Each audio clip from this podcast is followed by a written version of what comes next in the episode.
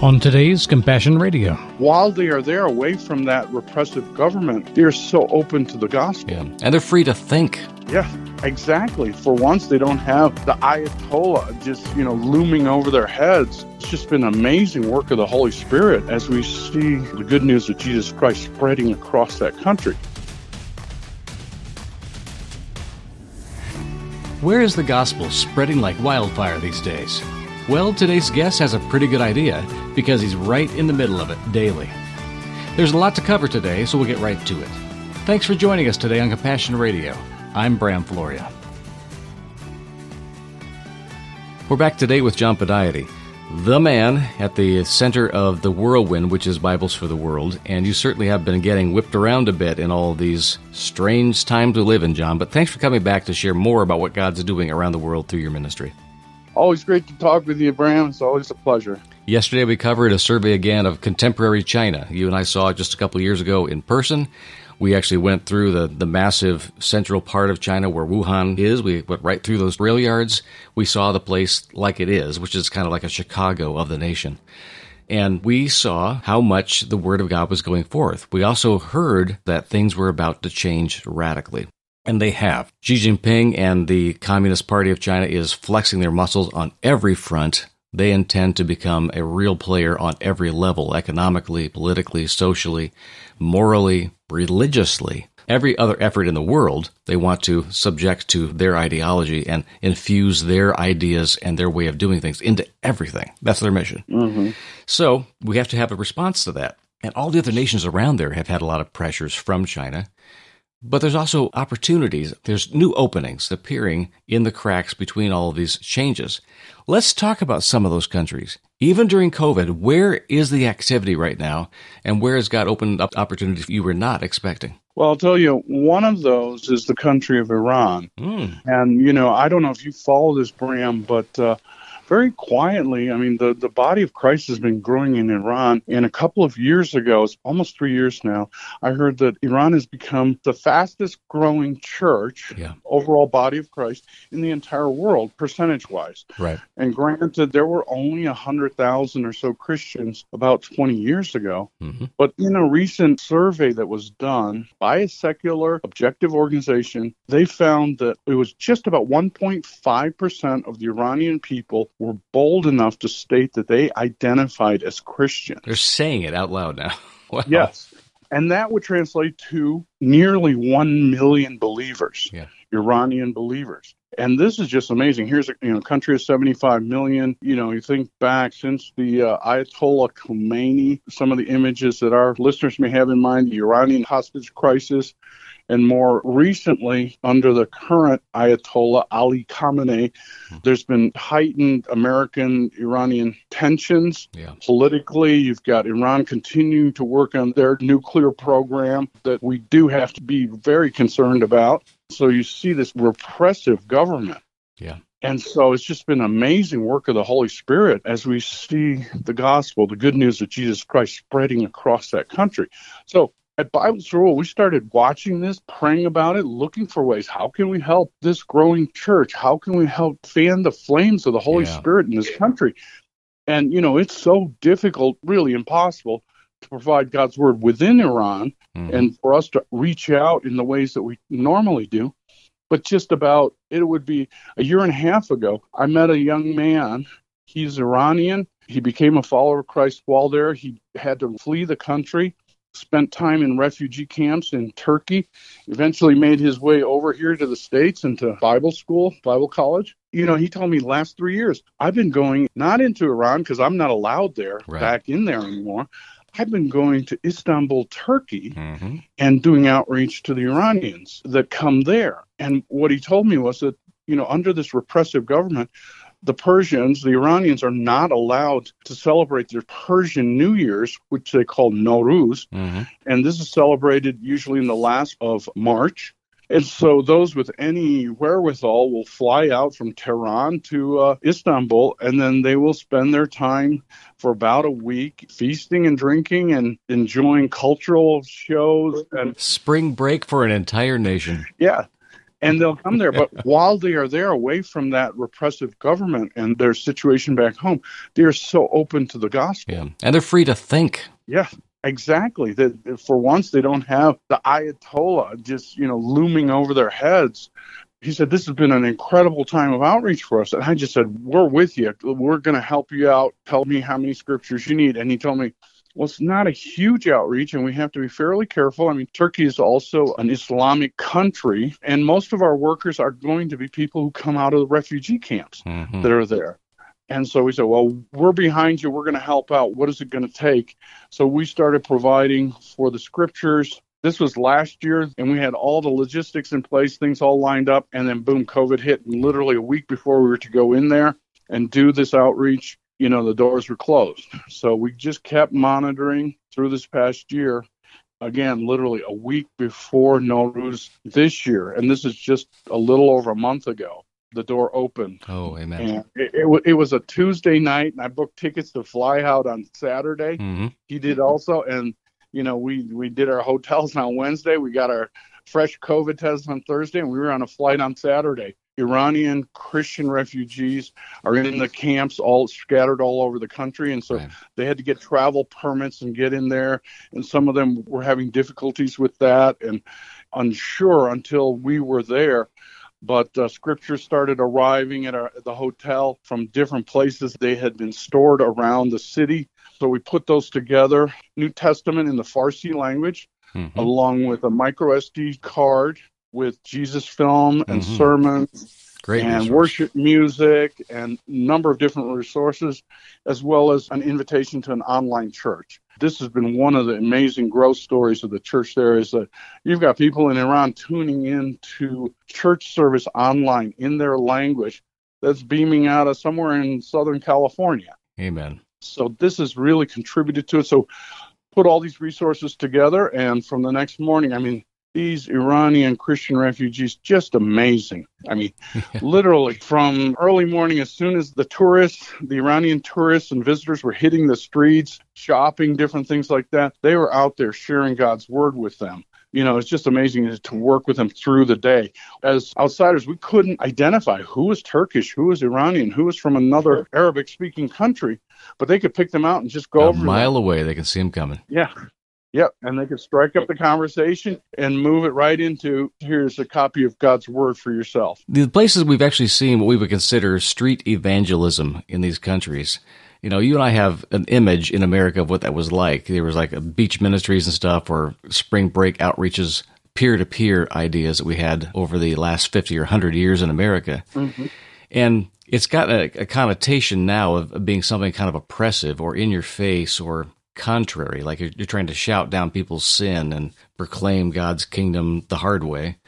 And that's the image I think that many modern Americans think of those kind of people that would go out and do this. It's very different for those who are involved with ministry to people who are hungry and you can see it in their eyes and just acknowledging them. The miracle of actually being able to look somebody in the face without fear Mm-hmm. in so many of these places of the world where they come out of countries where you just avert your eyes because you know you're in danger. You don't trust anybody. And you see something on the street, someone looks at you with compassion and sees you for who you are and loves you and doesn't have a condemning spirit, period, but is so excited to share a joy with them. It's like the stories you hear about the people that go across from North Korea into China just to survive, to be able to get out of a famine discover Jesus, and they're so transformed by that story that they can't help but turn right back around and swim back across the river mm. and embed themselves into a hostile country because God put that love in their hearts. That's the kind of environment that you're talking about. I was so envious, my friend, that I wanted to be with you on this last trip. And the last time we actually talked about it was literally the week before COVID shut down America. Mm-hmm. And we were ready to buy our tickets with you. Well, um, you know, even this year, it was so touch and go. Are we going to do it? Are we going to be able to go? Yeah. And I'm hoping that next trip we make there, there's a couple of things if things open up, you know, an outreach plan during the summer months in the coastal areas when, again, Iranians come over for holiday. And there are Iranian musicians and artists that go there and do a little mini concert tour awesome. and move from coastal resort town to the next So we're looking at that if things do open up. But again, for next year, Nowruz in March of 2022, that we're planning to be in there again and just continue that outreach. I'll tell you, some of these Iranian Christians, they've been in these refugee camps for eight or nine years. Yeah. Just the stories they had about, you know, the difficulties they've gone through. But then you see the joy in their faces, their eyes, as they are able to share the gospel with their fellow Iranians and say, hey, I left that, but here's what I found. Here's the truth. It's not what our government is imposing on us. Here it is. This is freedom. Yeah. Freedom through God's word. And that's just so exciting. When you hear people tell stories like, I had to go through hell to find Jesus, they're not kidding. and they would say, I go through it all again for him. Mm-hmm. Yep. Amen. Well, God willing, you and I will actually meet some of these people face to face again and be able to bring their stories back to us here. What other countries are at the top of your hit list right now? People that are begging for help and opportunity and, and partners to bring the word because the hunger's there and there's been revival. Where mm-hmm. in the world is your attention focused? Well, one aspect of our ministry has been coming alongside proclamation evangelists, mm-hmm. um, evangelists who are doing crusades, festivals around the world. In the languages of the people. In the languages, often translated. Sometimes there'll be a mix of an American evangelist connected with some local evangelists, mm-hmm. local musicians, different things like that. You know, we see the Holy Spirit working at these events 30,000, 50,000 people gathered together. Yeah and hearing God's word, and you know, 10 to 15 percent going forward, making a decision at that event to follow Christ. But my heart has been always broken for the 85 to 90 percent mm. who leave that venue who leave that festival, that crusade, that event without making a decision to follow Christ. And so we've been coming alongside these proclamation evangelists to provide God's word to everybody who enters the venue, mm. everybody who comes there. Because, you know, in a lot of these countries, it's not an individual decision to follow Christ. It's something they need to go back. Yeah. Talk with their families, their husband, their wife, their children, their extended families because the ramifications yeah. are so huge for them. They're counting the cost. Yes. And so they need some time to think it through, to work it through, because this could affect their social status. It could affect their employment. It could affect their entire family relationships, their village, their town, different things like that. There is just so much impact that making a decision to follow Christ can bring on somebody.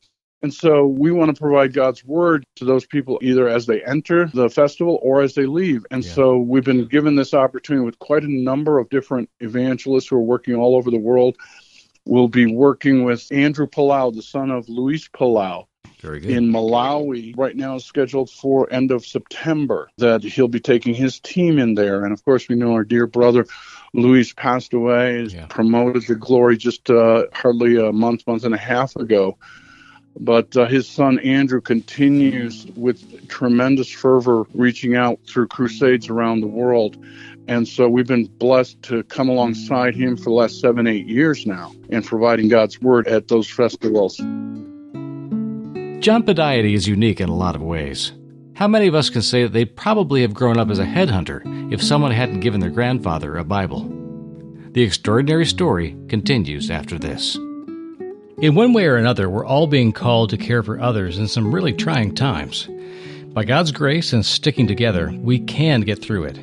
We might even see some of God's best work in the process. Thank you for standing with Compassion Radio as we bring daily encouragement, inspiration, and challenge to you each day. We literally cannot come to you each day without your prayerful and generous support. If you find any value in what we do, we need to hear from you today. The easiest way is through our website, compassionradio.com. You can also reach out through our toll free order line, 1 800 868 2478. If you call before or after Pacific Time business hours, just leave us a full message and your best callback number. We'll return it as soon as possible. You can also mail us at Compassion Radio, P.O. Box 2770, Orange, California 92859. For decades now, December has been our month for Bible outreach to China and beyond. We're honored to partner again this year with John and Bibles for the World. As this program goes to air, I'm traveling with John in one of the countries that will receive Bibles that you supply, and I'll tell you all about that trip when I return. In the meantime, please give your most generous gift right now so we can send as many Bibles as possible this year. Thank you. His son Andrew continues with tremendous fervor reaching out through crusades around the world. We've been blessed to come alongside him for the last seven, eight years now and providing God's word at those festivals. In light of the threats medically speaking, if they have to shift to something else, what do they do? Well, one of the things, actually, it's interesting you asked, Bram, is that we are exploring following up with the evangelism process with an electronic continuous scripture distribution. Hmm. Basically, with software with an app that they'll be able to download onto their phones. Okay. And that we will be able to continue to send them scripture, make scripture and other resources available to them through this app. And it's something that we've been working on here through COVID and hoping actually that we can do kind of a beta test at the Malawi Festival at the end of September. Amen. And through that, we'll be able to track and they'll be able to note that they made a decision to follow Christ through that app. Then we can look at trying to get them connected to the local church or to other resources that we can make available to them through the app. And so it'll be a way for us to continue the process of early discipleship and get them connected to the body of Christ, which is the eventual goal. We know that we can't start churches and, you know, continue the work ongoing uh, in so many countries as God has blessed us to be able to work in, but we want to connect them with other strong evangelical churches in these different countries and in their hometowns, essentially.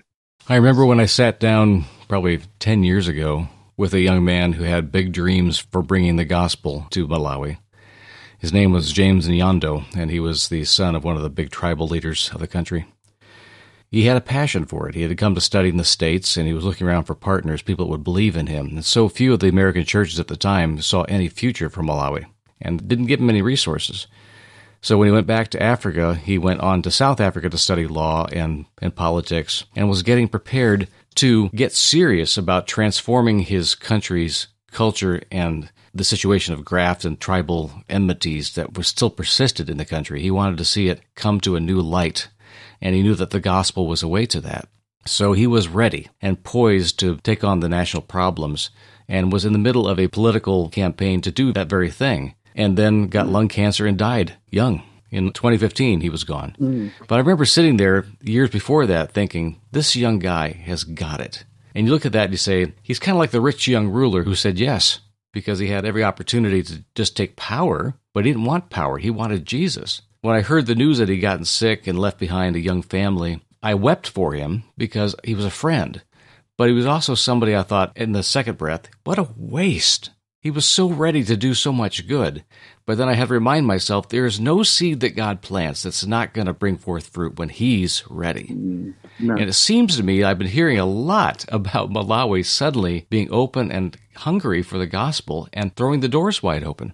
So I got to wonder about the connection between the life of that young man, James, and what happened and is happening now in that country. Yes, it's it is amazing. We were there with Andrew. He did a, a festival in the capital, the political capital of Lilongwe in mm-hmm. 2016. Provided scriptures there. Just saw incredible hunger for the gospel, for God's word, and they did as well. And so they're now planning this year to do the city of Blantyre, which is the economic capital mm-hmm. of that country.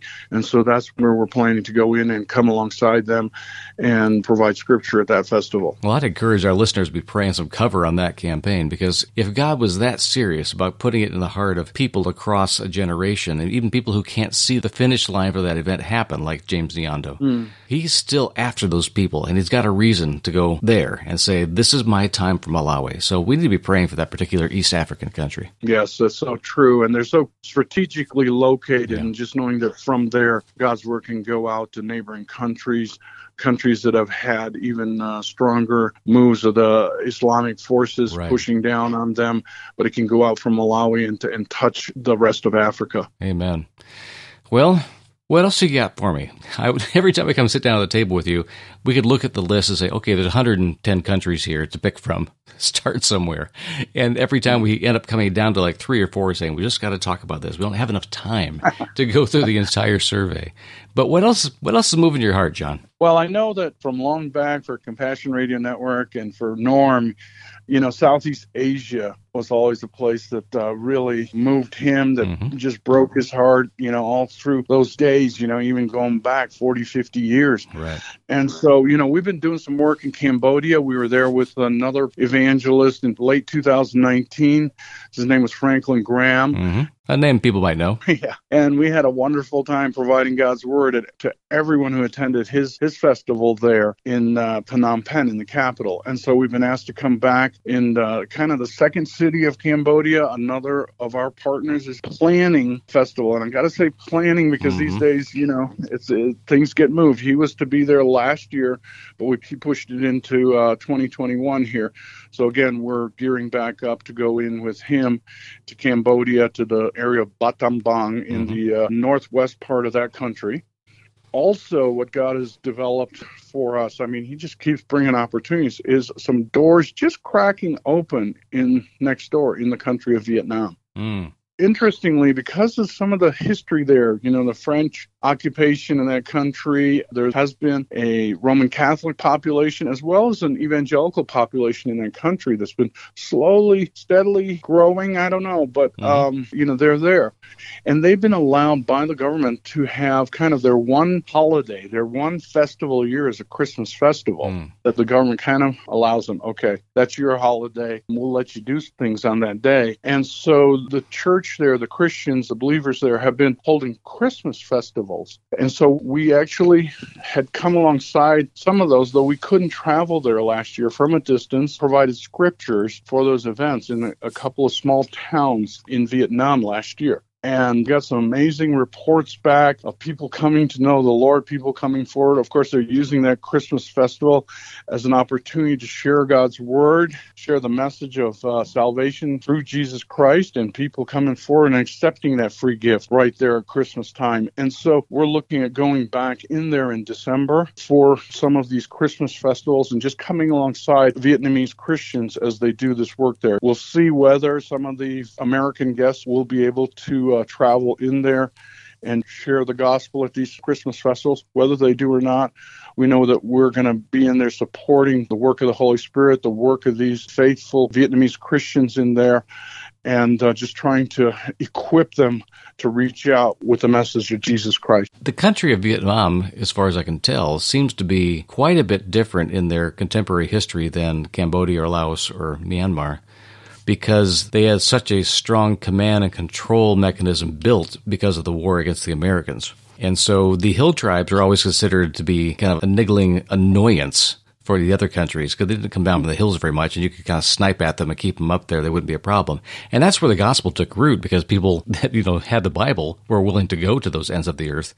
And the gospel mm-hmm. was actually getting planted in those hill tribes. But in Vietnam, the backbone of the communist regime was tied in with those hill tribes of Vietnam. So they knew those people and they were not shy about slamming down a rigid cap on any religious activity across their country. At the same time, they're following the path of China, it seems, in opening up to the West, getting the Western dollars in, opening up the coast for cultural tourism. And so those things are, are booming for them. And so is their manufacturing sector as one of the fast growing young tigers of Asia. They're an interesting mix. The best and worst of China seems to be happening in Vietnam now. Mm-hmm. Yes, they are certainly watching very closely what China is doing. At the same time, they don't want to take orders from China. Mm-hmm. So it's an mm-hmm. interesting political economic dynamic there as they put things into place, both economically to open up, as you mentioned, for manufacturing and different things like that, opening up the tourism industry there but then also wanting to do it their own way, the Vietnamese way. Right. And it's been interesting as we have entered into some real partnerships there, you know, get in deep and, and learn more. And I know both you and Norm before had spent a lot of time invested in this country and in this region. Yeah. And so that's why I'm so excited to share it with you. Would love to have you join with us, Bram. we are so ready, friend. as soon as God opens the door, we're out there with you. When you have a history in your own ministry, Norman Share especially, when they can say, not only did I go there, but I went there with Bibles strapped to my thighs in order to get them through checkpoints and get them up to the hill country. I've seen those pictures. Yeah, I just love it. There's still burn marks, I think, on Share's legs. but the commitment that this ministry and our listeners have always had to the important things of how the gospel gets planted, and then, of course, flows from that to maturing fellowships that transform society and take care of real needs and just do the thing thing. They live the gospel in every way possible. You know, you've seen us. We've been involved with all those different stages as a ministry. We try to communicate the stories of how the gospel got there, what the gospel did there, and what those who are changed by the gospel are doing there. Mm-hmm. It is. It's transforming the world everywhere it lands. So I'm so glad that we get to have, through your eyes, and through your people at Bibles for the World, that lens into how does the soil get turned over? How does the seed get planted? How do those who know the Word of God till that soil and keep it watered and wait for the fruit to come and then distribute that fruit. Mm-hmm. That for me is a marvelous chapter in that whole continuum. I'm glad we get to be part of that each year. There are still some great reports to share on the unique opportunities for the gospel in a time of COVID, and they're all coming up when I welcome back John Pudaite of Bibles for the World. Make sure to join us for those episodes. And remember, none of this is possible without you. If you believe hearing the good news from the front lines of faith builds your faith, then let us know today. Drop us a line between now and then through our website, compassionradio.com. You can also reach out through our toll free order line, 1 800 868 2478. We'll see you tomorrow.